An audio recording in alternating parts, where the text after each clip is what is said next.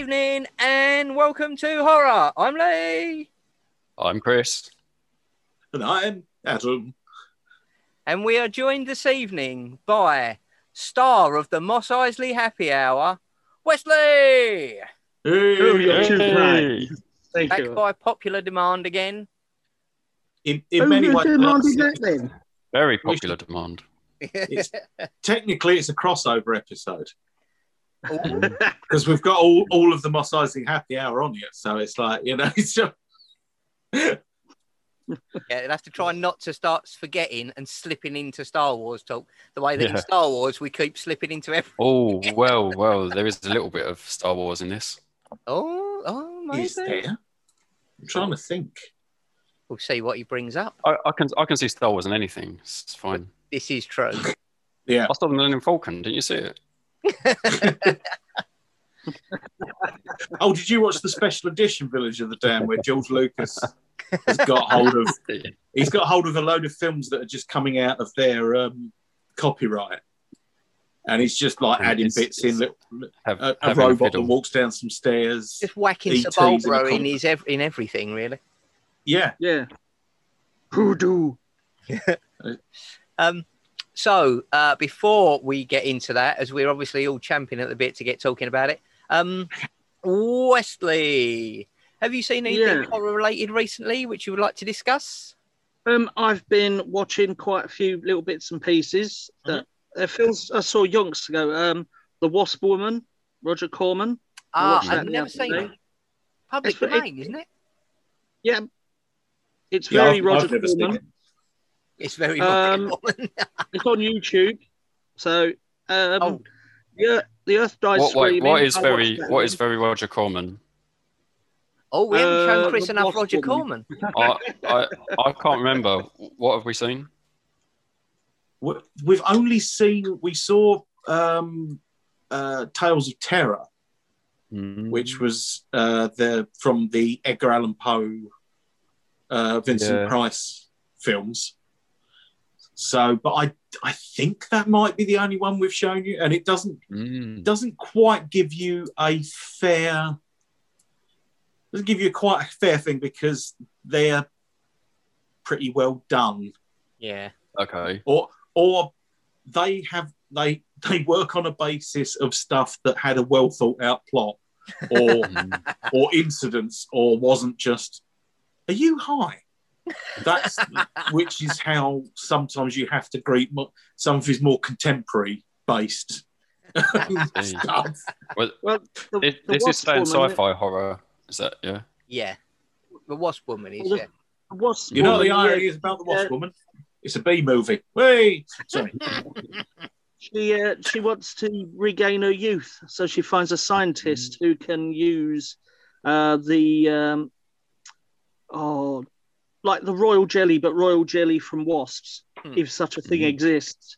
And he turns that into a serum so she can get younger. But you know, the title kind of gives away the rest Gives of it away, it. yeah. Yeah. and just yeah actually, actually thinking about it chris that's probably a good way of spotting a roger corman is Mm. david cronenberg didn't remake it in the 80s Okay. I don't think there might have been as much to work with as say the fly which is still Yeah. you know a big bughead in a white coat still fun Uh, anything else, Wes? Uh, just the TV series Ace of Wands. I finally finished Ooh, the only yes. series of that that exists. Good. Think of it like 70s Jonathan Creek. Oh, I love Jonathan Creek. Anything close to Jonathan Creek, I will be all up in that. actually wes i think you've hit upon Yeah. exactly the best description there of what ace of wands is ace of wands because it's, ba- it? it's, basic, it's basically jonathan creek via rent a ghost Yeah. because it's What? that sort of More Yeah. adult looking than Rent a Ghost. yeah definitely but it's but also you've got a lot of flamboyantly dressed people I'm writing this Um, down right now. yeah i think you i think getting you might. I think you'll like Ace of Wands. One of the best episodes, because the trouble is, it's with, I think, um, it's weird because it's ITV, but Yeah, they Thames, yeah. yeah, but they destroyed most of the episodes. Like they Well, wiped most of the Utterly destroyed one and two. yeah. So the only so series three is the only one that's left, and it's unfortunate because series three does. It's the usual story where loads of people are like, "Oh yeah, well, series three wasn't all that." You know, series one and two, where it's at, And it's like just because you've seen them, you prick. Don't be an arse. Mr. Stabs. that is the one thing I'm missing because it's written. One of the main guys who writes for it is PJ Hammond, who also wrote Sapphire and Steel, and Sapphire and Steel is so fucking odd Yeah. and and weird and Spooky. spooky, yeah. And in a, in yeah, a M.R. one of- James kind of way. Ooh, mm. that's Sapphire and Steel is Sapphire and Steel definitely. I mean, uh, even to the point where I, I mean, I suppose you'd have to do because the good thing is there were six adventures with Sapphire and Steel that were multiple episodes. So you had like six parts or four parts or whatever like that. Yeah. And I suppose if we were to do anything, we'd do. It, we should watch number four because they don't really. The series don't really relate across to each other. They're like a Yeah. brand new thing, and what you learn of what who Sapphire and Steel are is the same from the very first episode to the very end. You Okay. never find out what the fuck they are, but they're basically time detectives. But they're not Yeah. human and they have weird powers. But um, yeah, and I think the, I think Adventure Two is my favourite with the the underground and the oh, the railway station. Yeah. Yeah. with a haunted railway station. That is brilliant. Yeah, but I think if we were to, if we were to do it on here, we'd have to do a short one, and I'd say Adventure Four with the Yeah. Because basically the enemy in Sapphire and Steel is time, and time breaks through into our t- into our dimension essentially, and starts taking people and fucking with things, and causing anomalies. And it's basically they they turn up almost like they're going to put up a bit of chipboard on the dimension to like stop time leaking in Mm. and yeah, it's a very, it was a really strange se- uh, show, and definitely worth checking out. But Ace, Ace of Wands, yeah, it was they they have had episodes written by the guy who wrote that, and is he the one who writes the one with Brian Wilde, like um Uh, Barraclough from Porridge? There's there's mm, I don't think he wrote that one. I Ah, think that right. was actually the actual you know, series founder that wrote that. ah one. that's that might be what I'm thinking of. It. Jay But yeah, Hammond that wrote the last one, ah right, okay. The Beautiful People. Yeah, but the the one with yeah, basically there's one with Barraclough as a very suburban warlock Yeah.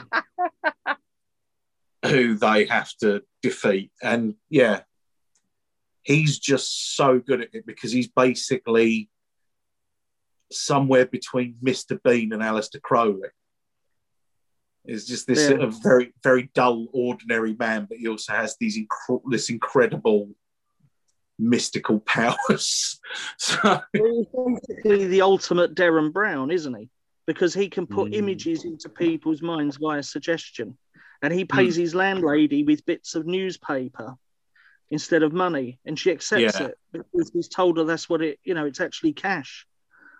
Sapphire and Steel assignments one to three ordered and en route to my house. Oh, nice.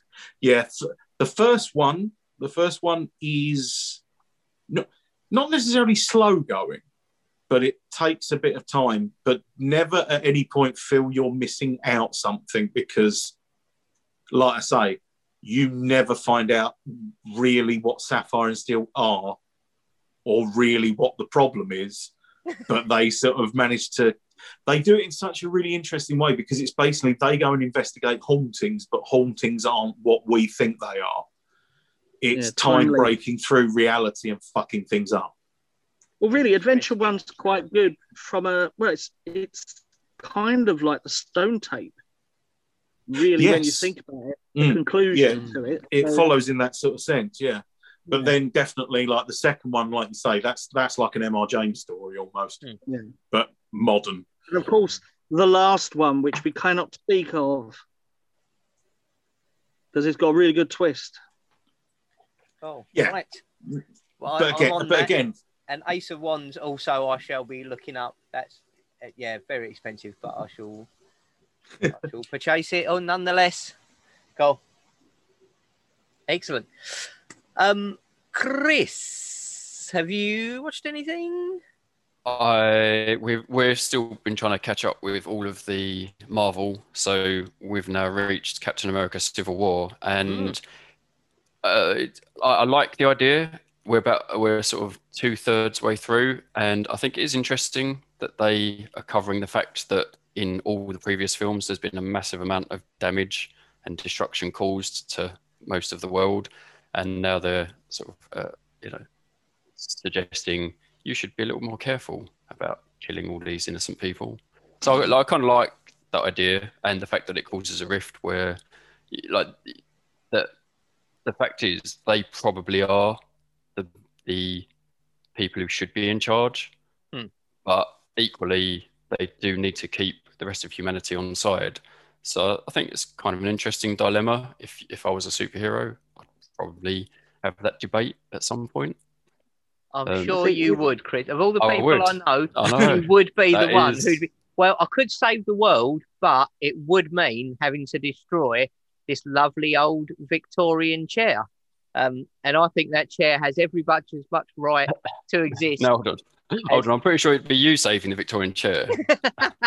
yeah, that's true. I don't think I could care less about Victorian chairs. It's like, but the the balance of reality depends on it. Yeah, but it looks so good against the fireplace. okay, yeah, I, I'm- say- I might, I might have a little concern about wiping out another alien race. You know, that'd be where I'd say, hold on.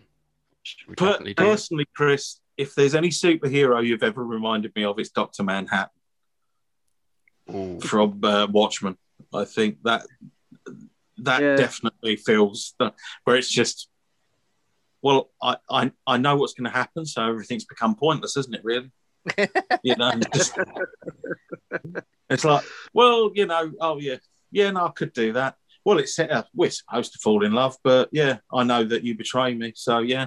But we'll we'll have to do it because it's happening, isn't it? So yeah, in my mind, I always wanted to be Spider Man. With great power comes great responsibility. Obviously, uh, I'm not quite living up to that, but th- there's time yet. Unless you've seen the future. well, don't want to give anything away. But yeah, so um, so hopefully I will we will finish watching the rest of these before too long. Excellent. Yeah, I say, and, and uh, with the exception of the odd one and two, which blip out a bit because they seem to be a little bit lighter on the comedy. Um, Mm, well, yeah, this this has been a a Civil lighter War the is a little bit less, but again, because they up the action in it, it kind of Mm. keeps it as entertaining. But some of them just fell a little flat for me. But again, I mean, a flat Marvel movie is still a great movie compared to so much other stuff that's out there. Mm. So I, I think every Civil one of them's War worth. was the- Civil War was a better comic because it's Mm. there's more epic scale to it and there's more story behind you know the reason why they're having to do this Yeah, yeah, there is more development, but I can imagine if they go in more detail, that'd be good. it struck me. I mean, I've not seen it, but it seemed to be that it was kind of like there's certain ones within the uh, within the the sequence where they link much more to the overall Yeah. arching Mhm. story of like the Avengers sort of uh, s- story. Hmm. And that seemed to be one of those because it was like Captain America Civil War. And I looked at the poster and it was like, that's the fucking Avengers. That's everyone. All isn't of them, yeah. Yeah. well it had spider-man in it and he's my favorite and so i loved it he was very good in that as well. That I think that was the first time they introduced him into the into the, Mm. the MCU. marvel yeah Um, yeah, and it the Spider Man. really well. Spider-man He is Mm. very good. I've got to say, I just Yeah. uh, watched Homecoming recently, um, yeah, and was uh, amazed at how much I liked it. I, I was like, why have I not watched this? It's been out two years. I only just got off my ass and watched it because I thought it was going to be crap. So- It's brilliant. That's exactly what Adam's going to say when he watches Guardians. Me, Yeah, me and Sam went to the pictures, right? And then as, as the film starts, you got that big orchestral version of the 60s cartoon theme. You know, that da da da da Yeah. da da.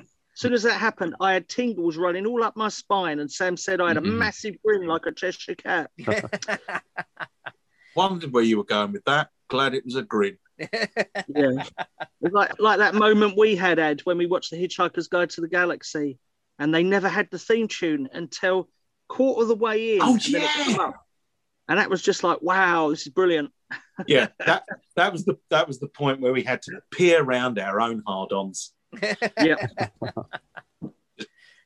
um, on that note, Adam, what have you been watching? Well, past my penis, I've been I, I've, I've, I've been I've been listening and I have been I have been uh, watching.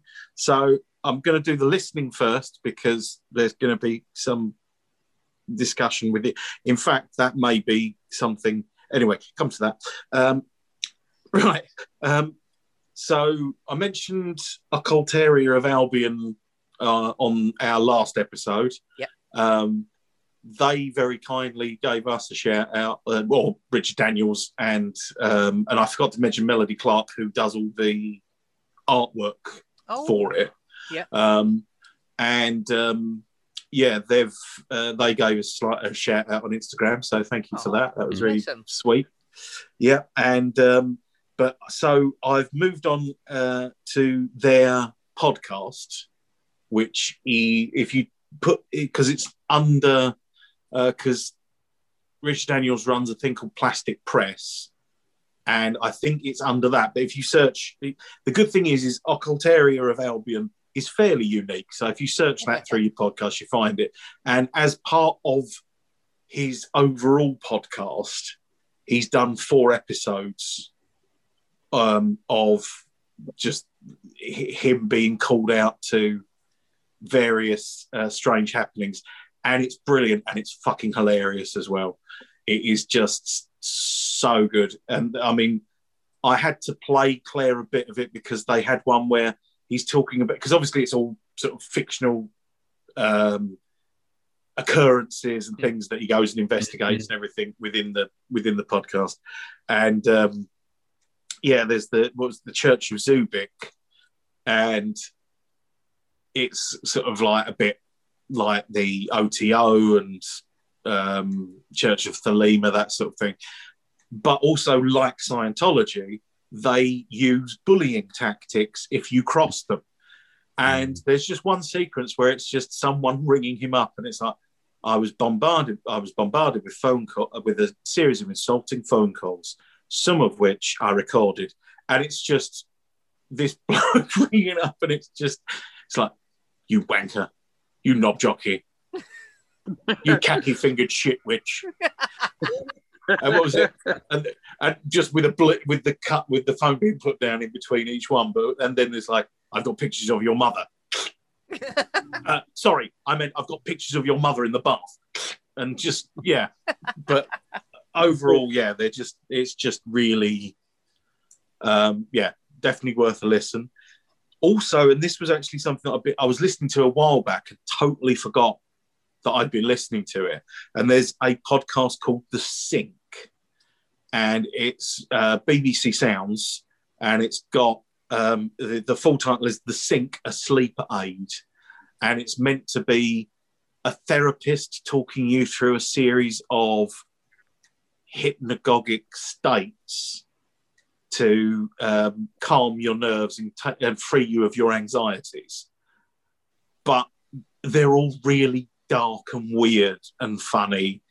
And um, it's written by Natasha uh, Natasha Hodgson, Hodge, hello, Natasha Hodgson, and um, uh, the presenter's Alice Lowe Oh, nice. Mm. and um but yeah and it's just again it's very it's really weird really fucking dark and ge- it has a genuine level of creepiness to it which is sort of impressive.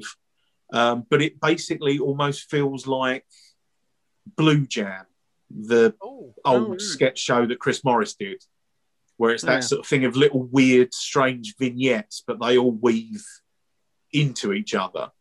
Um, and yeah, there's stuff like two blokes talking about, yeah, you remember, you know, I was dreaming about last night. What's that? Do you know, do you remember when the owl, when the Birdman came to school? Oh, yeah, we had a Birdman come to our school. Yeah. And it's really good, wasn't it? Yeah, I loved it. Yeah. And then, and then you turn around and you realize that he weren't a man at all. He was a bird, wasn't he? Yeah. And and we were birds, weren't we? We were all birds. And then Alice Lowe comes in. Sorry, you, you shouldn't be thinking about that. Let's move on to another feeling. And um, and just these really sort of creepy little, creepy and funny at the same time, which is yeah, just good. So I definitely recommend have a listen to that. They're pretty complimentary of each other, those two, to be honest. Um, then I watched a film that is a Shudder exclusive called The Power, um, which rather annoyingly is a film called The Power, which I've now found out there's about 18 other films called The Power. At least two of those other ones are also horror films oh God. and rather unfortunately, this one was made this year, but so was another one that's been a big hit in India. And it's so yeah, it's but yeah, basically, if you go on Shudder and look for the power, and it's um yeah, pretty, it's a pretty good story. Um, basically, it's a nurse starts working in a London hospital, but it's set in '73, so it's just around the time that they're doing the three day week, and you're getting the blackouts every like as a as a scheduled thing, as was going on in Britain at the time, Hmm. and it's which is just a great thing to use for a horror film anyway because it's like, oh right, why are you walking around in the dark? Oh yeah, because we we had power cuts then. They would just be like London would inter- like London and England would intermittently just black out and have sort of nights where it's like right Wednesday night. I'm afraid this your town doesn't get any power that night, so make sure you've got candles, which is just unbelievable, you know. But Yeah. it's it happened.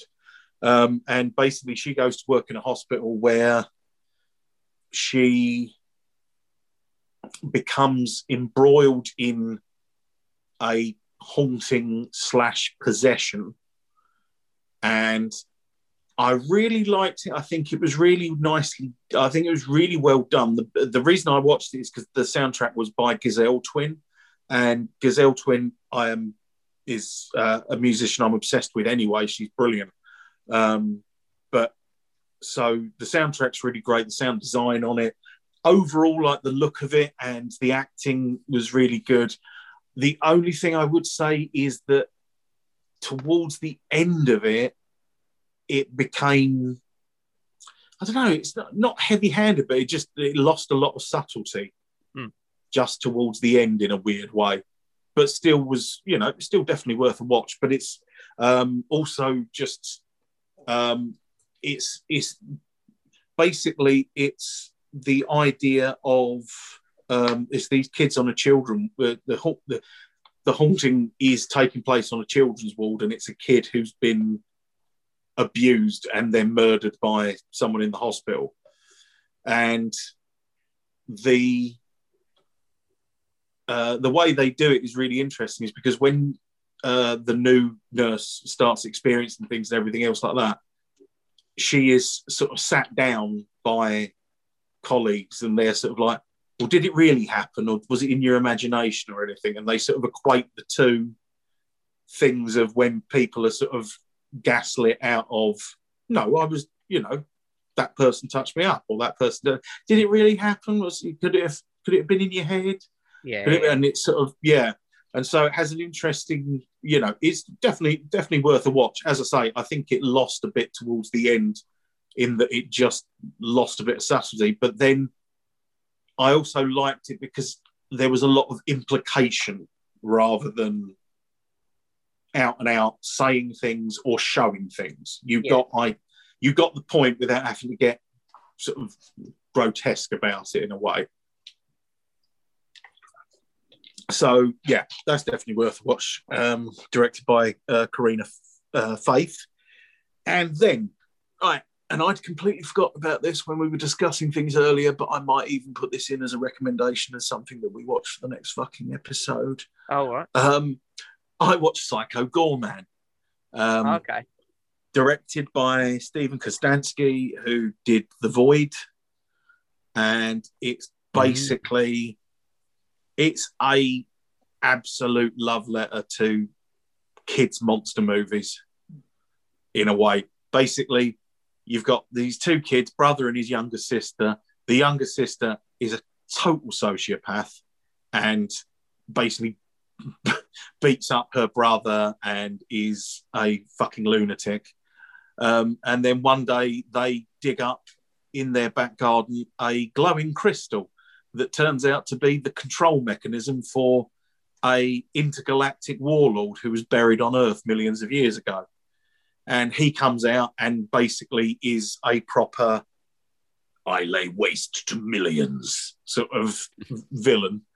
And um, but yeah, he's basically controlled by a, a psycho 12 year old and has to go and just basically, yes. Yeah, but he, um, yeah, the practical effects are amazing. You get some brilliant sort of. They put so much work into the backstory of the of the alien, so you get to see sort of loads of other creatures that are part of his. What is it? The he started a thing called the Pantheon of, of Obsidian, and then basically six monsters turn up, and they're all in the sort of Japanese Power Rangers sort of thing of really weird, wobbly, practical monsters. I mean, there's there's there's one guy. I mean, there's basically there's one who looks like a rat. There's uh, uh, there's a combative, uh, supposedly heroic race who battled Psycho Goreman, who are a bunch of mechanical angels. Should we, should we do this as the next thing then? Because I think I think I've, we should is that, but what I would say is to anybody out there who hasn't seen it, who is tempted, don't watch the trailer because mm. the reason I didn't get all the way through it was I watched the trailer, then I watched 45 minutes of it, and I was like, this is the trailer with other bits in between that are less good than the stuff they put in the trailer. So do yourself a favor, don't spoil it by watching the trailer. Um, yeah, and I'll give it another go and see if I can make it to the end this time. Oh, so you did, you've you've checked it out then? Yes, or, yeah, to... I saw the first half. Um, but as I say, the problem was all the funny bits were the bits that I'd liked mm. from the trailer. So I was like, I'm just getting the longer version, really, like the editor's cut. But yeah. Lee, I, I hated the first half. I didn't want to finish it, and I really liked the first half after watching the second half. Oh, really? Right. Okay. Thank you for that's chiming the, in. That is really That's the scientific advisor coming in there. And, has yeah. fallen foul to that problem in the past. Well, the, I think I think the one thing I would say is, and this is I can't, I can't remember. This might have been I might have heard it on video Namaste. I'm not sure, but it, I'm pretty sure it's in a Scottish accent that I remember hearing this. Um, but basically, someone said the difference between the Monster Squad and Goonies is Goonies is kids written for how your mum and dad want you to be as kids, whereas Monster Squad is how you actually are as kids when you're not around your parents. Yes, yes. and I would say that Psycho Goreman definitely comes into that category. And yeah, they do sort of top load it a bit, don't they? I think that basically you get the early part and it's okay. And then it really picks up the more that the family are involved, which again, it feels like some it is incredibly like a sort of anti Spielberg movie, but how a Spielberg movie would be in that it's like the family all getting together and everything else like that. But it just certainly it doesn't have any of the sentimentality that can creep into that. I think the fa- the family do retain the thing of, oh no, we haven't learned the big lesson and we all do actually genuinely love each other. It's like No, we do. Of course, we fucking love each other, but you're all cunts. So Cool. Yeah. Right. Okay. Let's yeah. Let's give that a go then and do that as the next film. I also really want to see Chris's take on it as well because I think, Mhm. yeah, I think I think I think there is a lot to enjoy there, and It um, sounds like it. yeah, Excellent. Um, so I've not seen anything new, but I have gone back and re-watched a couple of films. Uh, so last weekend I watched back to back uh, Wolf Cop and another Wolf Cop. Um, for anyone who is unaware, Wolf Cop was made by the. Uh, it was one of those like it was sponsored by the Canadian National Lottery, I think it is, or it's Hmm. it's, um, it, it's funded by the Canadian government. Um, and ultimately they had a competition uh, uh, and opened it up for people to make trailers. And whoever made the best trailer, they gave a million dollars to to make a film. And the film that came out of it is Wolf Cop. oh, like Hobo with a shotgun, where they did the Yeah. thing, didn't they? Yeah, Um, yeah, and Wolf Cop is absolutely brilliant and ludicrous. It's every bit as stupid as it sounds.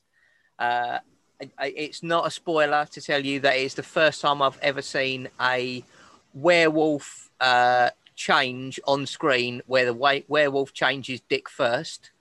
Um, he's at a urinal mid piss when he changes for the first time, and he yeah he gets a wolf penis before the rest of him follows. It's uh, Oh no, is that with his lipstick out in the gentleman's lavatory? oh no. so that'll give you a rough idea of what you're in for. Um, I love yeah. the uh, Dick. Dick first just sounds like a stunt man. But yeah, it, it's really good. It's well worth checking out. Um, and the second one uh, was so good that Kevin Smith wanted to be involved, so he's got a, a part in it. Um, and it, it like it couldn't appeal to me anymore. So it's a, a second Wolf Cop movie, and it's about a guy opening a brewery slash ice hockey arena uh, that is actually to open a gateway to uh, to let uh, demons in. So Did you just do- wish do- really hard? I know, yeah, I was gonna say, like, I, I remember saying when I first watched it, I was like, how did I not write this film? It literally has just got me written right through it like a stick of rock. It's brilliant. Um, yeah, Right so down to the penis. right down to the wolf changing hairy penis. Um, yeah, so check out Wolf Cop and another Wolf Cop because they're brilliant. Uh, I think we've been very, very restrained in not saying wolfcock. yeah, I think it's. Oh. I'm surprised they didn't make a joke about it in the thing. Like it's very much that sort of sense of. Adam, you and Wes would love it. It's got that very. I'm very fond of Wolf Cock. Yeah, I was gonna say it's one of those like it's. We're quite, twelve. it's quite. I was gonna, It's quite smart, but it doesn't care about making a childish dick joke in the middle of something. Yeah. If it makes them laugh, then they'll do it, and it, it just works in that way. Uh, so yeah, That's how I was described in Madame Tussauds, you know. Uh, like, reason, reasonably intelligent, but not above doing a dick joke. I'm also making arrangements now. I want to buy two race horses and call them Wolf Cop and another Wolf Cop. and going up with the final film, it's another Wolf Cop, followed by Wolf Cop. good plan. But yeah, so check those out. They're excellent. So without further ado, we are here this evening at Wes's behest to cover Mm. uh, a film that I've not seen in a very long time, and I'm super pleased that he chose this film. Actually, uh, this is 1960s Village of the Damned. Wes, would you like to give us a quick rundown of what this movie is about? Well, it's based on the book The Midwich Cuckoos by John Wyndham. It's about a small village which is taken over by an unknown presence, which in a book it's quite clear it's a UFO that lands, Hmm. and Hmm. it impregnates all the women of pregnable age. And um, yeah, that's about it. It's about the outcome of that and the children that are bore of these of these women. And um, yeah, they're not what they seem. No. Right, that was very concise. Well done. I like that. Put me on the fly there. I had to think quick. You're clearly very good at it.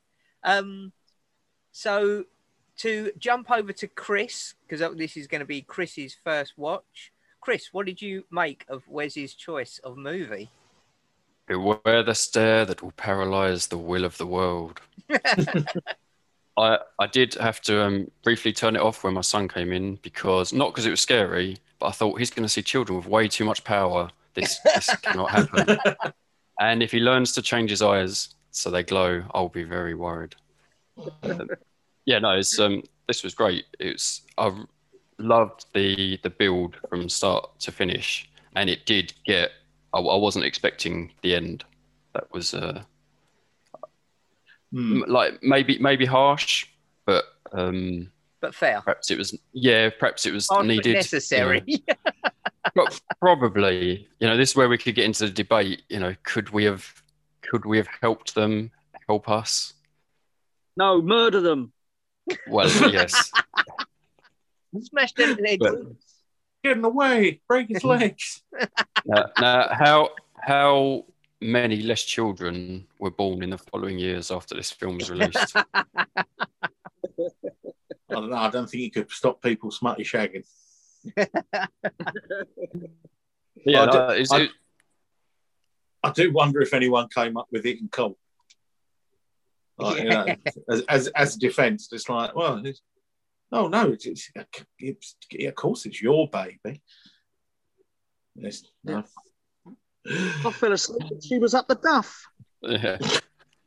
That actually, that opening of everyone passed out is really mm. fucking creepy. Yeah, super great. No music or anything, so you just Mm. get it. It fit. That's like news footage almost. Like it's like a documentary. Yeah. It reminds me of the opening of The Earth Dies Screaming because that starts almost identically with people dropping down Mm. at the beginning. It's- It's all very quiet. You just see the train, and then all of a sudden, just see people falling. Mm. Very similar and a very same sort of time frame. I think. Can't remember what year that one came out, but It's, It's, it's good, like because you know it's a mystery that like right up sort of for the first half of the film or so, you, you don't really know what's going to be happening. Obviously, until the children start to grow up a bit, and you you can then see. But yeah, it's um, especially it's called Village of the Damned. Um, yeah. I was expecting perhaps more m- more obvious monsters, um, Mm. and so yeah, It's- no, I really liked the way it unfolded. Because it's because it's weird because obviously the book's called the Midwich Cuckoos, Mm. which possibly would not be a name that necessarily. I mean, it's it's different now, but the book was only like three years old when the film came out.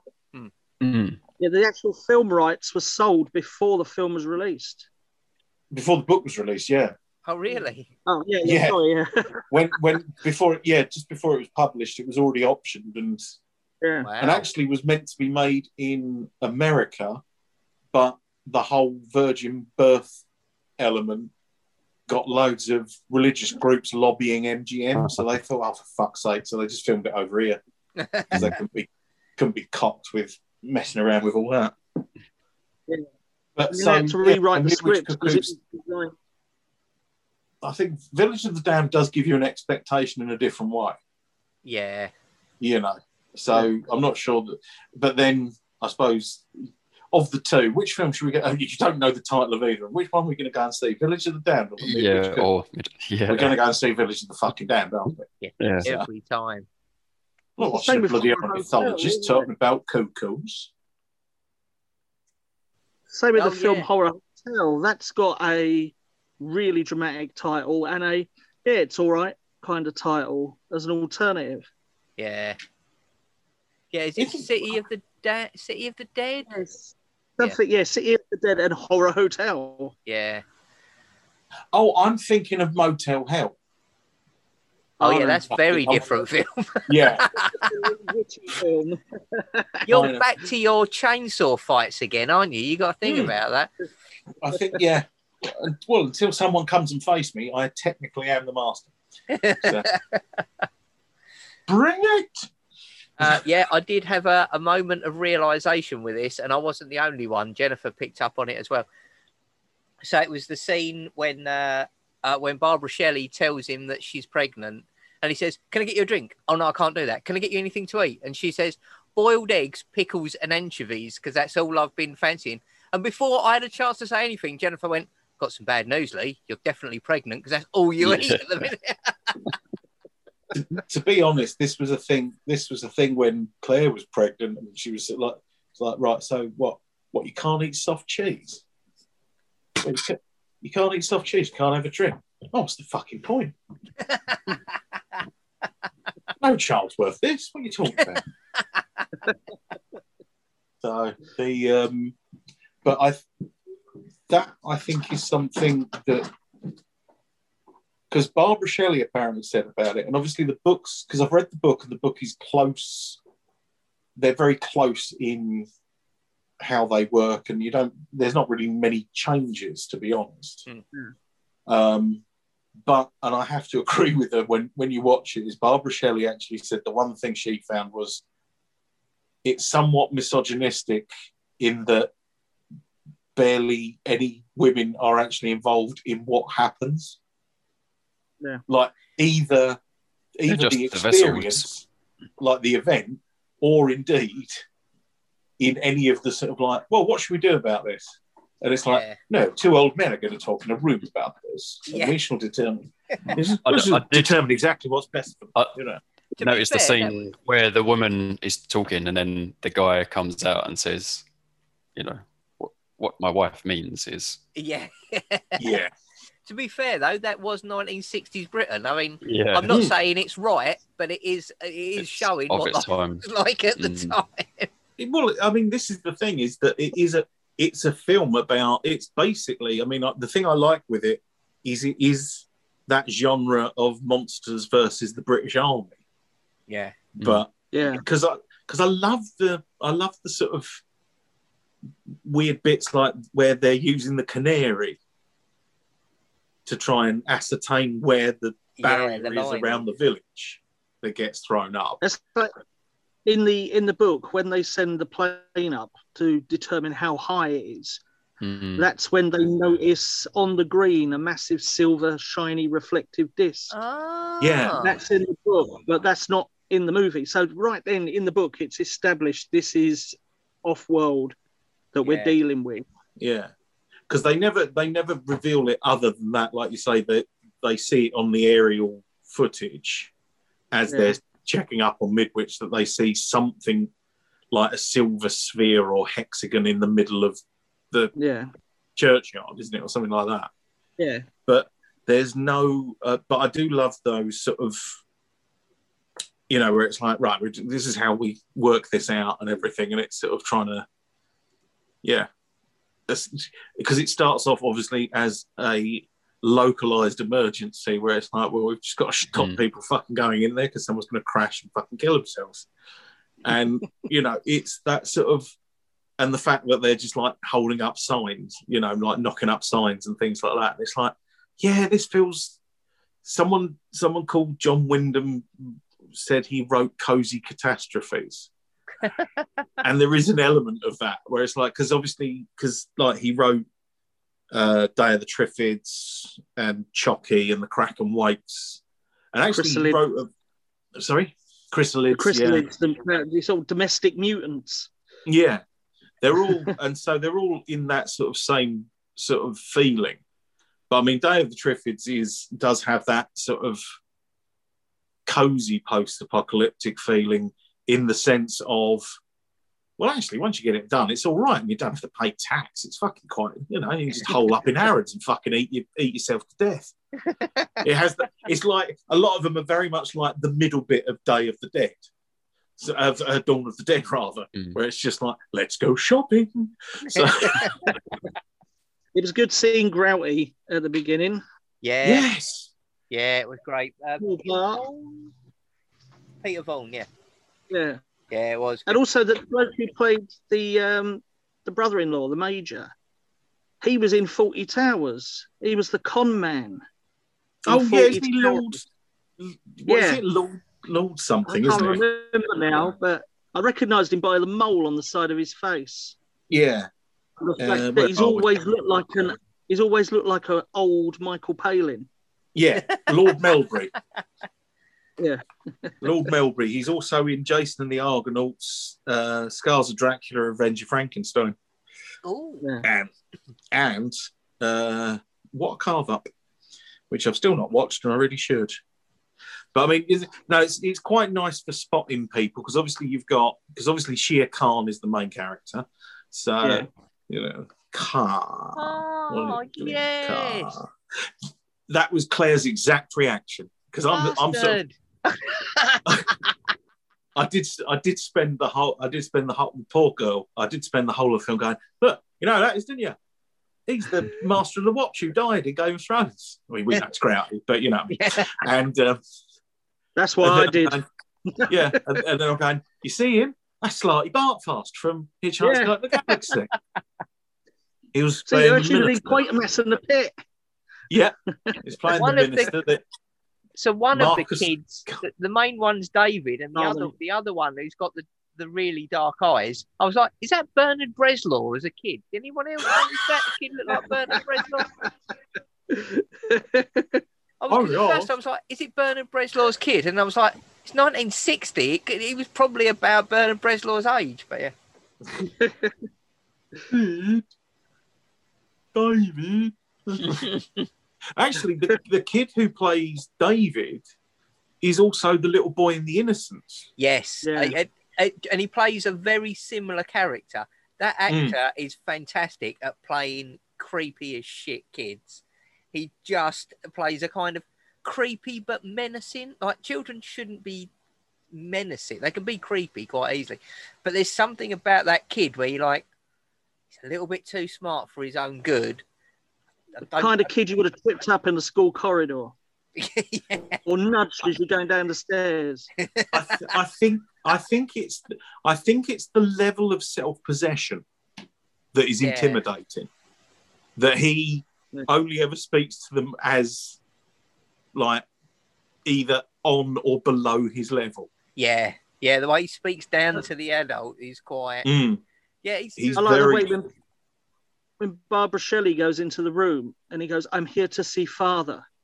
Yeah, And and, it's he doesn't even want to shut up, speak to Shut up, you nothing. yeah. We'll speak to the organ grinder, not the monkey.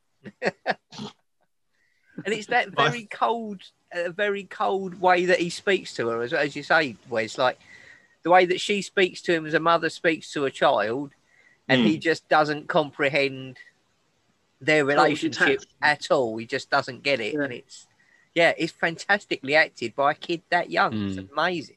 And There's one actually, I mean, in he, the film. Sorry. go on, mate.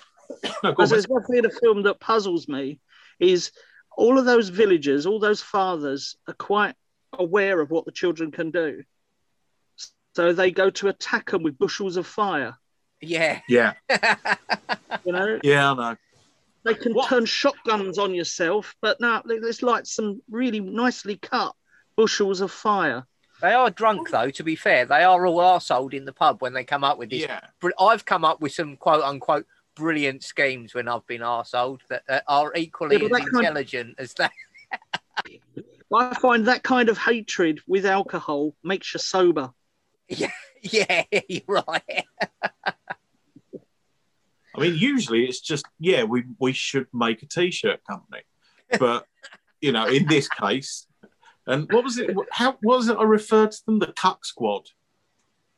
They've been Cuck Squad have been brooding in the fucking pub for like a year and a half, and then they're just like, right, fuck it, we're gonna go beat up some kids. Yeah, so that that'll prove how manly we are. Yeah, come on. I tell you, I tell you what, though, those kids though, they're, they're not that clever because you know they could have just played it a little bit more subtle, and they would have got away with it. But no, Yeah. that's Can- what I would have done. Can I point out something that I read and it was like, bastard. But it it, it, it was one logical flaw that they introduced that they didn't have to introduce that kind of fucks the ending. Go on. And Yeah. it was uh, when I was reading about it, and someone did point out, but with the you know, there's the bit with the puzzle box, the Chinese puzzle box. Yeah.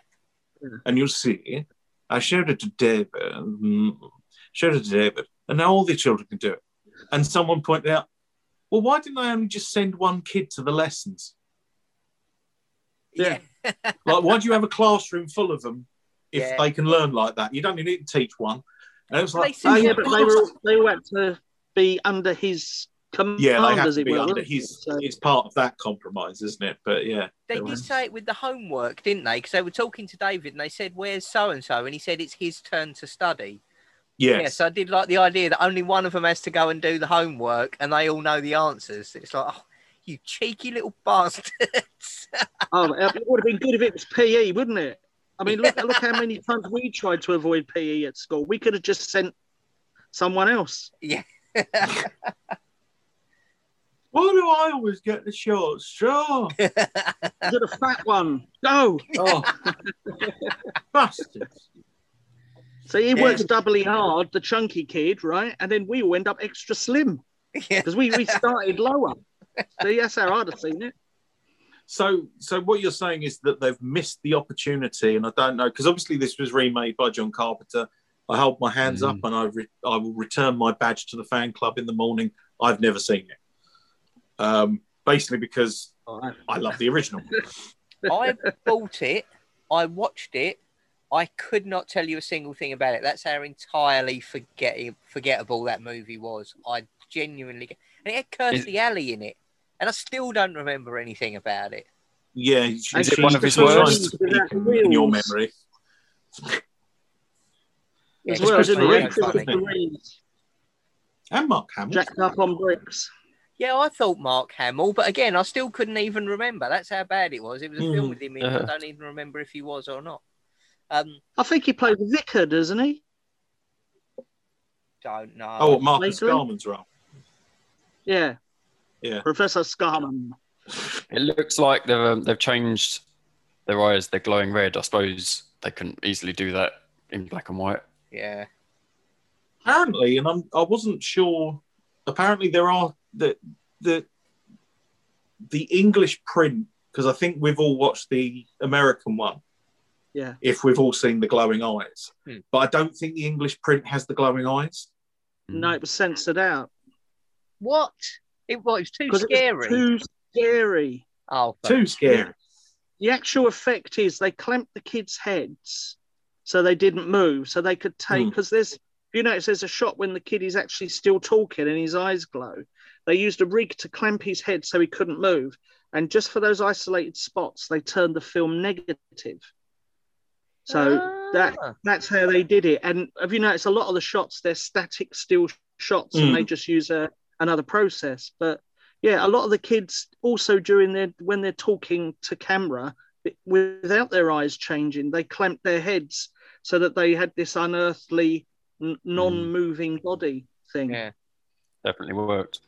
yeah, they were. I Really, also heard they. I also read that they padded the wigs out to make Yeah. to give them Mm, an give them unusual larger. structure. But I think it just Yeah. makes them Mm. look like they've bought shit wigs. Yeah. yeah, Jennifer I'm- said that. She was like, they must have loads of hair under them wigs because they're not sticking to their head. They're right up in the air. Yeah. Unfortunately, it was deliberate.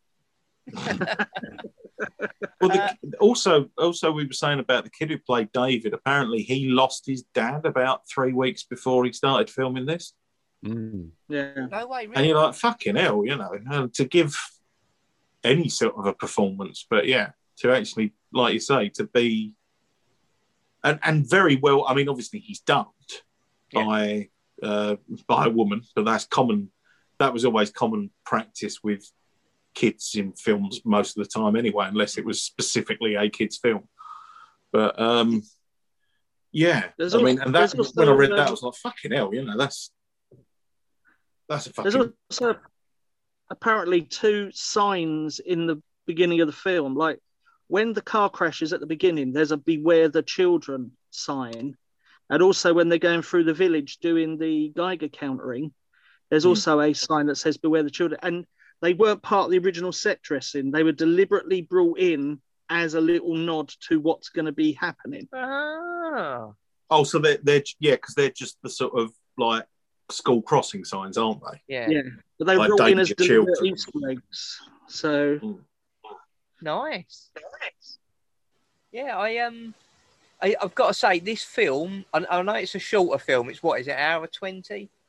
Um, I was saying just before we started recording this evening, um, it, ju- it, I, I mean, I absolutely loved this film, and I hadn't seen it in a long time. I'd forgotten just how good it was, but it flew by so quickly. I was, I was saying, Jennifer and I sat down to watch it, uh, and, and we did put it on a bit late on like a midweek evening.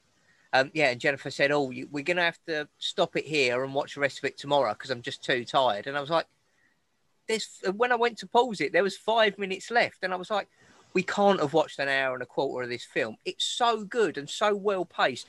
It rock. It feels like an episode of The Twilight Zone. Like it just Mm. Rockets along, Yeah. which is the exact opposite of the follow up. I tried last night uh, to watch Children of the Damned, and I watched Mm. half of it and was absolutely bored to tears. Um, the two main guys' performances in it, uh, it's worth mentioning them because I say they're amazing. Uh, it's Ian Hendry uh, and Alan Badel. Alan Badel. Oh, uh, yeah. Um, Yeah. a- absolutely amazing. Um, but yeah, the story and scripts they were working with was dire. It's so slow moving, and the children just look like normal children. Which, as you were saying, Adam, like, uh, Wes, sorry, like if you wanted to fit in and not notice, yeah, then you'd tone down your massive blonde hair and your scary eyes. Um, Put your big head under a hat. yeah, Because isn't is am I remembering it rightly? Because I mean, I I I I've got the double, but as you say, I I don't have great. re- I don't have a great regard for children uh, for um, children of the damned. I don't have a great regard for children, but I don't have a great regard for children of the damned. And um, yeah, but isn't it that it's not even they they might be like they're essentially like a human mutation like they sort of do it that it's like they're the Not, not next alien. leap yeah that, that it's like the next stage in human evolution well, or something I haven't seen it for It's years. that's I wouldn't they're know. discussing. but as I say, I Hmm. didn't make it to the end, so I thought it might turn out that that was just a theory and it was aliens. no yeah, i think I that's what they go with Yeah, i do I, think watched that's what they like 45 minutes and I was like, this is so boring. I'm gonna. Oh, which is another thing I forgot to mention. that I watched on the rewatch. I'm two episodes because that was so shit. Uh, into watching the Timothy Spall Enfield Haunting TV show again. oh Alright. that's great which is not shit and is extremely good uh, and Yeah. is well worth watching. So don't watch Children of the Damned, watch Village of the Damned, and then go and watch uh, The Enfield Haunting. and Make, make a cup of tea in between. Yeah. Put a Sandwich of some the- have a cup of tea in between and then sit there saying and just sit there saying to yourself i had hemorrhage in a chair so, Yeah. I might, I might even have a poo in between. Who knows? it's a poltergeist Um, but maybe shit yourself. but yeah, I mean, Village of the Damned is just, I mean, it, it's a classic for a reason. Uh, Mm. But the thing that did keep resonating in my mind is they covered it in the bloodening. It was the at this in one of the Simpsons episodes. yes they went to the drive-in and they actually made like a full. I, I might be misremembering it. I did intend to Google it and then I ended up decorating and ran out of time. But I'm pretty sure there's like a couple of minutes mini film in one of the Simpsons episodes. It wasn't like a Treehouse of Horror. It was just in one of the episodes. Yeah, No, and they show Yeah. it and um, yeah, and it's it's the mock-up of this effectively, but going on in Springfield at the drive-in. So uh, yeah, because that, that's what Claire. Claire just gave the the South Park mantra. Oh, Simpsons did it. The um, I did one thing. I mean, like I say, there is a part of me that thinks I would really like to because there's a line, and it's always stuck with me because there's a line in Cracker when his wife is in it, and it's when she's pregnant, and she talks about the Midwich Cuckoos, and she says only a man could write that and say it was bloody science fiction. And it was sort of like because it's the and you know there is it the book does have a bit more of the sort of the internal ho- horror of like within the relationships within the village because that's the thing is in a weird way at least everyone's in this and, and this is a phrase that we've been hearing a lot from fuckers passing us in a fucking big gold yacht but it's nice to all be in the same boat isn't it Mhm. um, but at least you know that that sort of would be a, that's like a tempering factor Hmm. but there's a real the the start like the sort of earlier portions of the book is really sort of you get stuff in there because there's a lesbian couple in it and one of them falls pregnant and and as well as sort of like like there's one guy the, the guy who returns from the Mm. uh, like returns from uh, being at sea and finds his wife pregnant, the one who eventually goes after him with a shotgun. Hmm. Uh, he, um, in the book, I think he goes and kills a man who was found outside their house Mm. because that's the only assumption he can make is that it's like, yeah, well, you, you, what were you doing outside my house when everyone was found after everyone went unconscious? You were outside my house. What were you doing? yeah, And so he goes and kills Where's him. the and only it's like- explanation you could Mm. logically come to? and it's it is uh, but i mean i think that and especially i think the accelerated growth thing as well Mm. because again i was i was like so claire there's a former seriously pregnant woman um you know and but as one thing that claire mentioned is that there's sort of stuff like just having all your insides pushed out yeah. You know, because I was like, where- rate. yeah well this is the thing is i think there is i would like to see if someone did remake this i would like to see them do the flip side do the female side of it f- from almost like a body horror perspective yeah, Mm. Because you know because that's the one thing that the book doesn't deal with is that essentially that although it mentions it the psychological scarring and it doesn't really it doesn't really tackle it with every with anyone you know there's that's but i would like to see maybe go down more that path of what it, almost like the alan moore watchmen thing of right so let's apply this and then try and do it realistically Hmm. and I mean, it probably is realistic for 1957 or 1960, but I think, yeah, it would be, uh, it's an interesting one to look at just purely from that psychological point of view. I mean, even down to the bit where um, Zellaby's like, sort of like they say, oh, well, he's, well, the one thing I can say is he's definitely not my child,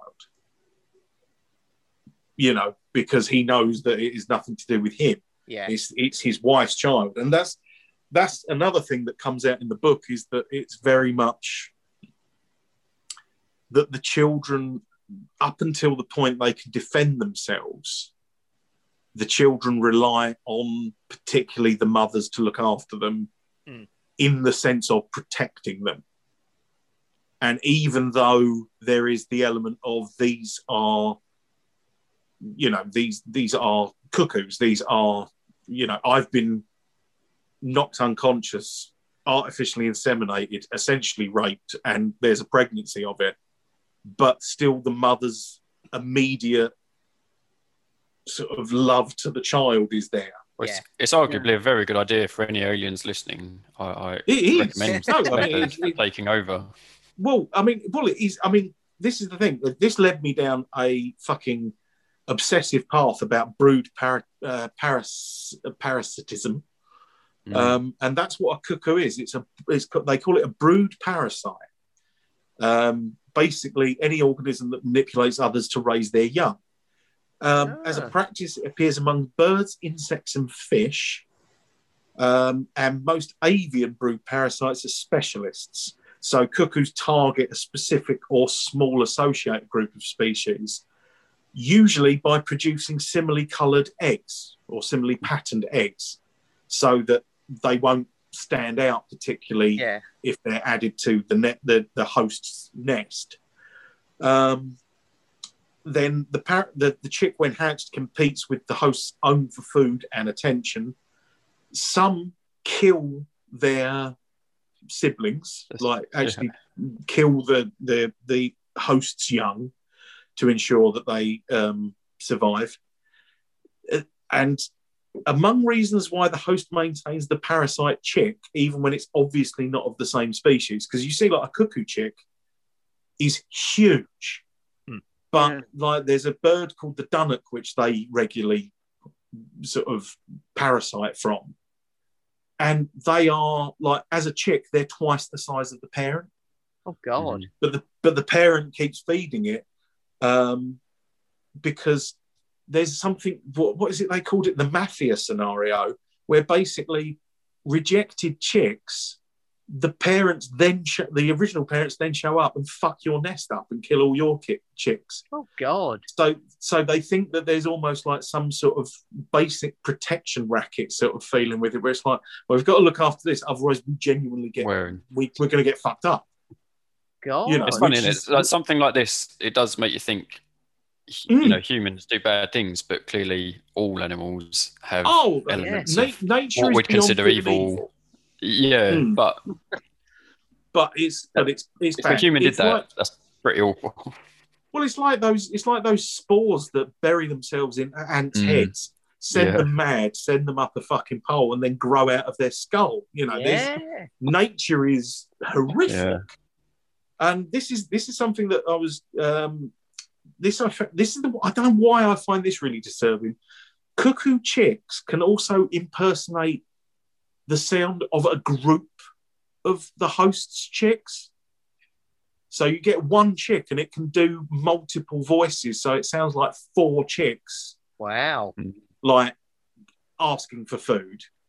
And the parent sort of tends to feed Double them because helpings. Yeah, they're feeding Mm. them like double helpings, and the rest of them are fucking starving to death because they're not competing. Wow. But, and this is something that came up quite parallel to me looking at this, but I didn't realize it was actually part of the same thing. There's an interesting thing that's happening with some birds that are the subject of uh, brood parasitism, like the hosts. Their chicks are basically coming out with a QR code.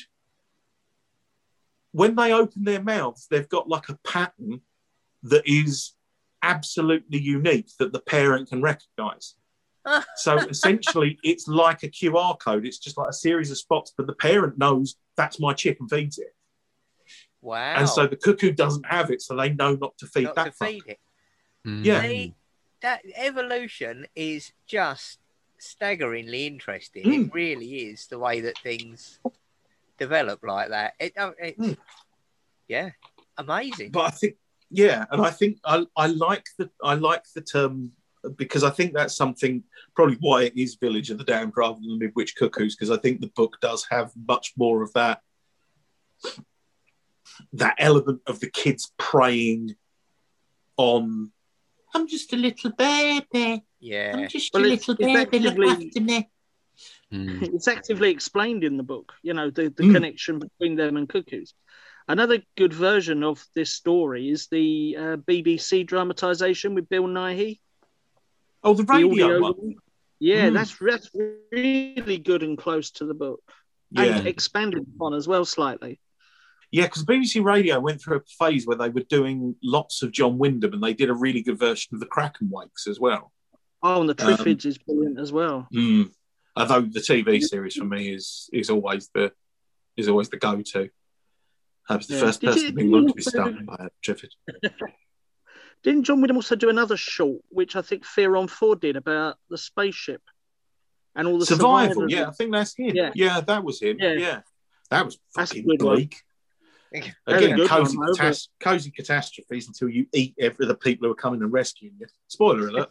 um, But um, and there's I think there's more kids in the book because in the film there's only like sort of twelve of them or something like that. But in I the book there's there's like sixty. oh yeah, Oh. sixty or ninety. Yeah, Is six is sixty one, including David. I think that's the and which again as a mob, much more terrifying. Yeah. yeah. Act- Actually, that one bit when they when um, when the major goes to see them and like the, you know it accuses them of killing the uh, guy in the car. Was it the guy in the car Yeah. or was it the guy with the shotgun? No, it's the guy in the car. And when he goes in there, they shoot it brilliantly from such a high angle, Hmm. and the kids just sort of shuffle more and more and more towards him. and it really because he's quite because that actor's ex- really tall, and if they'd have shot it a different way, no matter what happens, you just think, oh, give him a thick ear. Yeah. Do you know what I mean? It's like, punch him in the face. But the sort of angle of it and everything, you Mm. realise, you know, quite how, like you say, intimidating they uh, they managed to make them. It's really, Yeah. yeah. It's especially with a group of them as well, because that's the that was the other thing that um again, which now makes even less sense with the the follow up Children of the Damned, was that uh, I think there was eight of them or so, but everyone was from a different nation, Mm. but they all happened to be in London. I don't know. Oh, Like, isn't it- I think it's- they brought them all together because they, Hmm. it was part of a thing. Excuse me. And it, yeah, it, it, again, if it was like this, where it was an insemination thing, and they said, okay, well, we'll put one on every continent or whatever, that Mm. makes sense.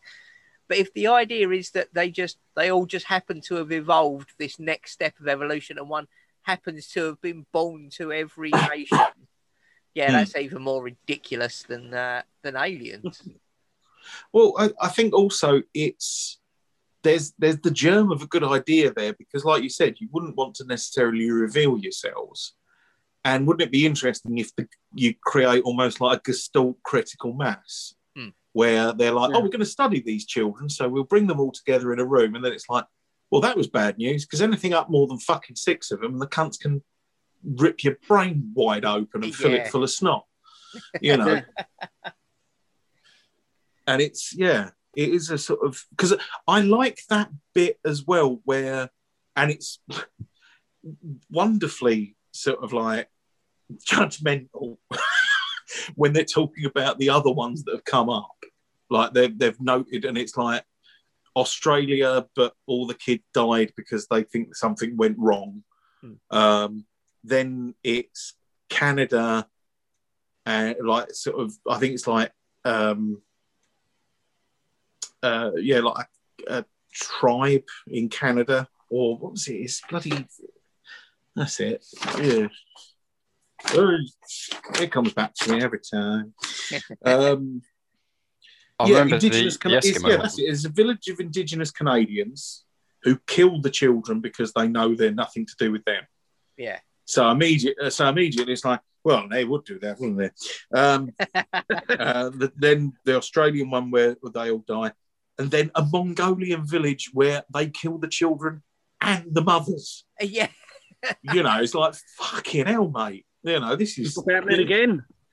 and then the one, and, but the one I really like is that then it's like, oh, and there's reports of a similar occurrence in a village in Russia. And then the next thing, it's like, oh yeah, the Russians accidentally set off a rocket, destroyed that entire village and everyone who lives there. They've And- all and I'll be nuked. honest, End of story. And I'll be honest, at that point, I thought, yeah, that kind of rings true. So,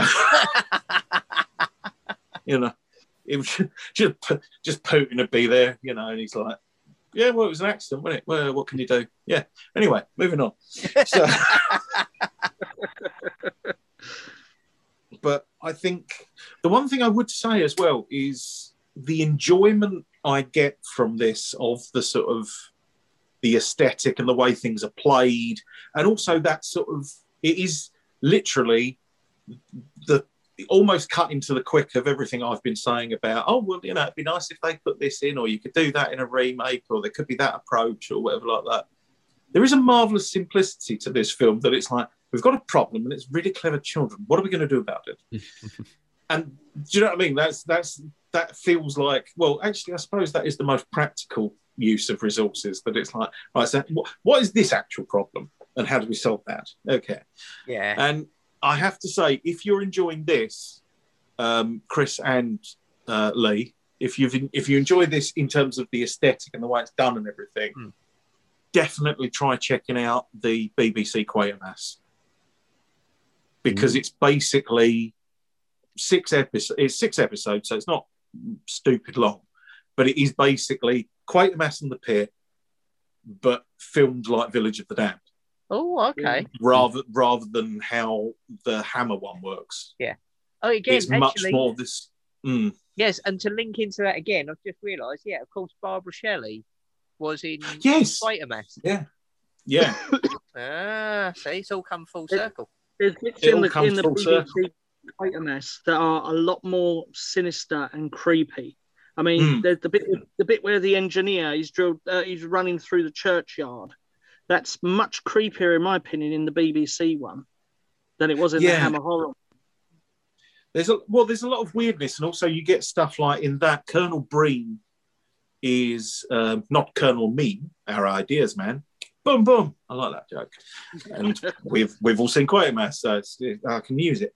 Um, but um, yeah, Colonel Breen in the BBC one is like a real crusty old Melchett sort of general. Yeah. Rather than rather than Julian Glover coming in and being like the sort of dashing army man. Yeah, Colonel Yeah. Breen is just a miserable old git with a stick and a moustache who spends most of his time saying, It's unbelievable. Yeah, I'll right out, right, gets out. right out of his pram, though. I'm gonna have to. I'm gonna have to talk about George, Sand, uh, George Sanders just because a fucking incredible voice. Yeah, Mm. Um, and like I said, when I said to Claire, "Oh, it's Shere Khan," everyone's like, "Of course it fucking is." And it's just no. But I mean, I do love that bit. I mean that that's the that's what I hope my job will be one day. Just to be walking up and down and musing to myself. And it's like you know, strange eyes. What's it? Strange eyes, arresting eyes, yes. unusual hair follicles, and narrow fingernails. Mm. and it's just, yeah, that's what I want. That's the job I want. I want to be going, hmm, arresting eyes, strange hair follicles. Uh, the nails thing, I really don't get. I don't know why it's there. I don't know why it's there in the book, and I don't know why it's there in the film because they don't do anything with it, and they don't. They just go, well, we're going to show a close up of everyone. I said, don't be silly. We can't afford to make tiny nails for people. Besides which, whatever size your child's nail is, they are fucking vicious. Mm. Chris, you can attest to this. You would just end up walking around like a human paper cut.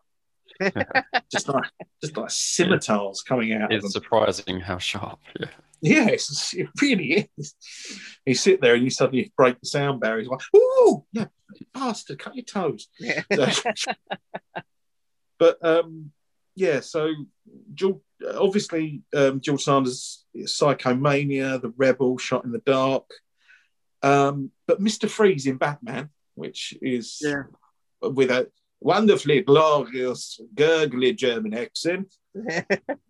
Um, but uh, yeah, uh, George Sanders uh, didn't have he didn't have an amazing life or anything, but I I've always been fascinated because he killed himself, and Yeah. I've always been Oh, really? fascinated. His suicide note, dear world, I'm leaving because I am bored. I feel I have lived long enough. I am leaving you now with your worries in this sweet cesspool. Good luck. It's like, fuck it. wow. Nice, elegant George, but Jesus Christ, mate. Yeah. I mean, it was like, I mean, I think one of the main contributing factors is that he was really concerned because he'd been diagnosed with dementia ah, so and he yeah. was starting to really, because he was, he'd been married, he'd been married loads of times and his marriage went, his, basically the year before he killed himself, his marriage, his fourth marriage went down the tubes. His third wife died, his brother died, his mother died.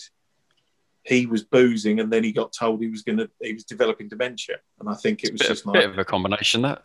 it Yeah. is. I mean, it's a hell of a fucking, yeah. It's a hell of a story. It's one of the, that is one of those ones where you just go, oh, you poor bastard, I'll get the ears. He, So, he was also born in Russia, it looks like. very, pro- very possibly. He seems to come, he comes from a posh enough family. You know what I mean? It's, either that or it's going to be one of those Viv Stanshall ones where it's like, do you mean he's from Dagenham? Don't be fucking ridiculous. Yeah. Oh no, that's terrible. But yeah, I mean, It, Yeah, it and. It really is. But he that's was. the thing. I mean, yeah. I mean, with dementia, as you say, once you start doing it, if you're at that point in your life and you are pretty much on your own, yeah, Mm. it's only going to go downhill with nobody to look after you. That's awful. Poor I. I, I think it's something also that is very I, th- I think there's a commonality where it's um, a worry of actors and stuff like that. Is that basically there's no retirement scheme or there's no Yeah. you know pension that goes with it or anything else like that.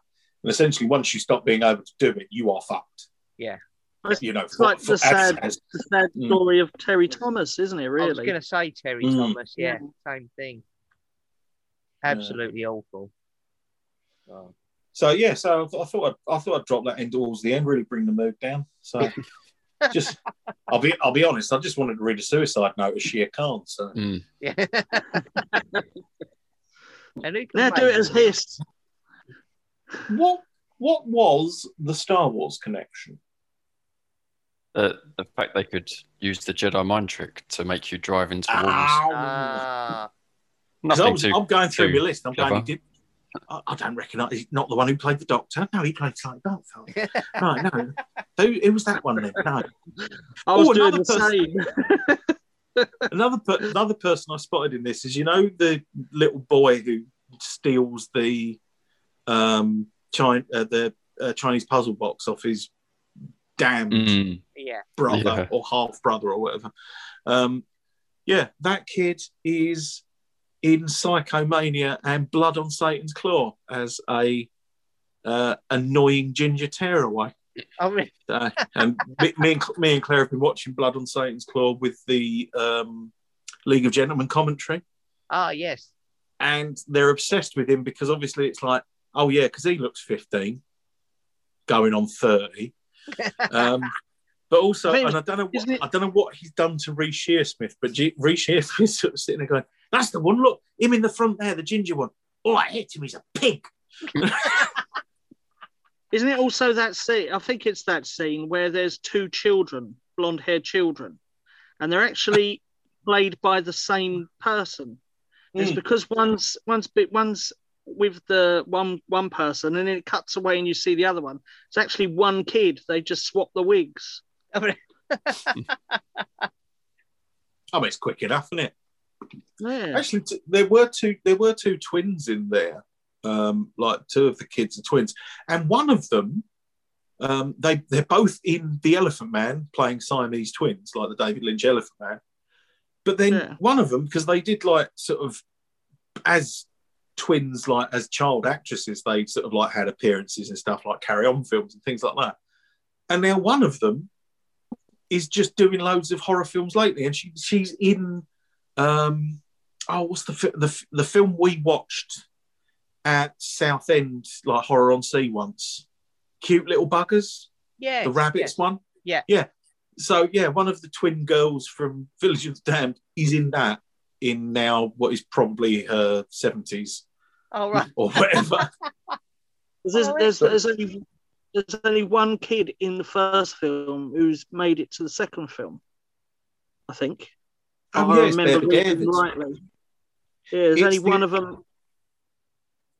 because you only see one because they're they're you see them all as school children and but you also see david like uh, uh, there's a much younger kid playing david very early on who's the one who makes barbara shelley stick her hand in the boiling water Yeah.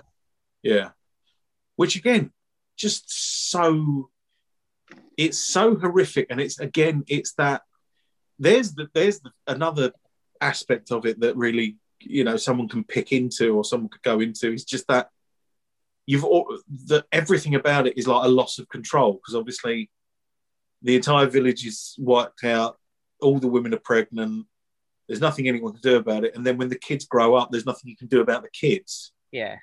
because they can literally fuck you up. And you know they they really can do you some damage and it's a very terrifying um it's a very terrifying insidious thing all round i think I think you're right, and I think that you are right. It's kind of it's mentioned in this, so it plays on your mind in the background, but they don't make such a massive thing of it. Yeah, Mm. it's obviously the disruption between all the couples because although once they work out that the women haven't cheated on them and it's Mhm. happened to all of them, and therefore it is still that thing of you're carrying something inside you, and we until you give birth, we don't know what it is. Like it, you've seen the X-rays, but you've no idea what they're going to look like when they come out. And yeah, like that Yeah. psychological thing of although that's a shortened pregnancy, that time of a couple being together and just going, I don't know what's going to happen when. Are you going to give birth normally? Is it just going to rip its way out of you? Is it going to burst out your stomach like a like they have It no reminds me of idea V. about it. v. Yeah, exactly. Yeah, Remember the the two babies? yeah, Like that that that hit hard when I first saw that. I was I was pretty young. That was probably yeah an early horror type moment. I think. Yeah, you might might have been a bit young for V. I think. I've got that here. I need to rewatch it all. Like I've got it queued up. I, I need loved to- it. It was yeah. when I was a kid, I was trying to be, I was trying to obviously not show other kids that I was scared or anything like that. So they were watching V, and I was saying, "Yeah, I'm watching V as well." Mm-hmm. and then it'd be like, "Well, should we play V in the in the in the in the playground?" Yeah, and then it's like, "All right, who do you want to be?" And I was like, "Well, obviously, I want to be the baddie." So I was like, "Well, I'll be the leader of the, uh, I'll be the leader of the aliens," not realizing that it was a woman Yeah, Diana. yeah, I'm Yeah. not really realizing because I hadn't watched it, so you know I didn't know that. And they were all like, "Oh, you want that, there? you? All right, okay, yeah, yeah." Not one of them fuckers told me that whole fucking playtime, bastards. I was all right with V because I've, I've been desensitized a long time ago to things that were scary. So I I seem to remember. I think it was just literally that my parents were like, "We just don't want you up late. Fuck off." Yeah, you know, I think I think there was the sort of thing of that. What I was told was it would be far too scary for you. You know, you definitely won't like it. It'll give you nightmares. It'll be horrible. You know, you really won't want to see it. And I think even to the point that my dad felt sorry for me, so it was like, "I'll show you the good bits," which didn't help because all the good bits were someone eating a rat, Mm, Yeah. yeah. you right. know, like the, the green baby in the fucking incubator and everything else like that. It was basically all the bits that were like, fuck me, this must be horrendous. and oh, so, yeah, so I think my dad sort of felt sorry for me, but only reinforced my mum's stance that it was probably going to be too scary for me. So. So I didn't watch V properly, like at, certainly the first time round when it was like the mini series or whatever. I think I'd seen it then by the time that it was a regular thing or whatever. yeah, I think with me, with all my uncles and that, it was a case of this was Mm. really quite mild compared to stuff I'd already been subjected to. Well, not subjected to. I enjoyed it all. So, I mean, there's I've, I've had this discussion with Adam before about um, the influence in certain early films we've watched in in respect of women we like and women we've married. And that's because of the Hammer horror influence, you know, and you know, because of being kids, that you, you're attracted to the certain things. But Yeah. it's the same with horror. You know, we we, we have got this aesthetic of horror that we like because of what we were exposed to at an early age. So uh, yeah, so thanks very much for joining us, Wes. Uh, thank you very Thanks much for Yeah. for bringing this film as well. It's uh, yeah, excellent. Yeah, Um, fantastic suggestion. yeah, uh, and again, it has reminded us of so many films that are on our list that we do need to get to, like The Innocents and things. So uh, yeah, plenty more in this vein still upcoming. Um, for the next episode, as mentioned earlier, uh, we're going to cover Psycho Goreman, which is on Netflix or Shudder. I think it might be on Shudder. I'm Okay. not sure. Mm. I have got the Hunky Boy Blu-ray, and and if you've watched far enough, you'll know why what a Hunky Boy Blu-ray means. So Let me Uh, just yes. Uh, so yes, check out Psycho Goreman. Uh, check out all of the myriad of things that we've said we watched that were excellent. yep, Uh, go and marry yourself a woman who looks like she was in Hammer horror movies, and we will. Oh, next week uh, we will not be here. Um, we are having a week off next week. Are we going to elaborate? Oh yes, yes, yeah. No, please, please, yes. I, I am going to do exactly as you instructed, Lee, and uh, marry a hammer glamour lady. Yay! Adam's getting married. Excellent. Um, so yes, So uh, yeah, so- Finally, after we were meant to get married at Christmas, but Boris Johnson fucked that up for us. So kill, kill him in my name. Uh, Uh, so all the best on the wedding. Uh, everyone here, obviously at Welcome to Horror, uh, yeah, sends our Yeah. love and hope you have a fantastic time. Uh, and we will be back the following week for Psycho Goreman, and then the week after that will be um, uh, the Mos Eisley Happy Hour. Uh, what are we doing next? oh, the Mandalorian. The Mandalorian Mm. Ah. Yeah. also a good time to mention it. I say we, uh, due to scheduling busyness and chaos and things. Um, I unfortunately have have become a bit tighter on time recently, um, so I shall be stepping down and relinquishing my seat on the Mos Eisley Happy Hour uh, and leaving it to these three wonderful gentlemen. Uh, and they won't have their corner dunce with them, unfortunately, for the rest of the series but I, I will be listening and cheering them on from afar, as I'm sure the rest of our listeners will be. Um, Hopefully, we can do you proud. Yes. yes. I'll, And- and on know bit- if you don't. And on behalf of the Mos Eisley Happy Hour, Lee, may the force be with you always. I don't know why Aw. Donald, Donald Pleasence did it, but yeah. Oh, I'm tearing up. Right. Anyway, but yeah. So, congratulations in advance, guys, for the wedding, and uh, Thank you. we will see you all in two weeks' time. Night. No, no. Thanks Bye. again, Wes. Cheers.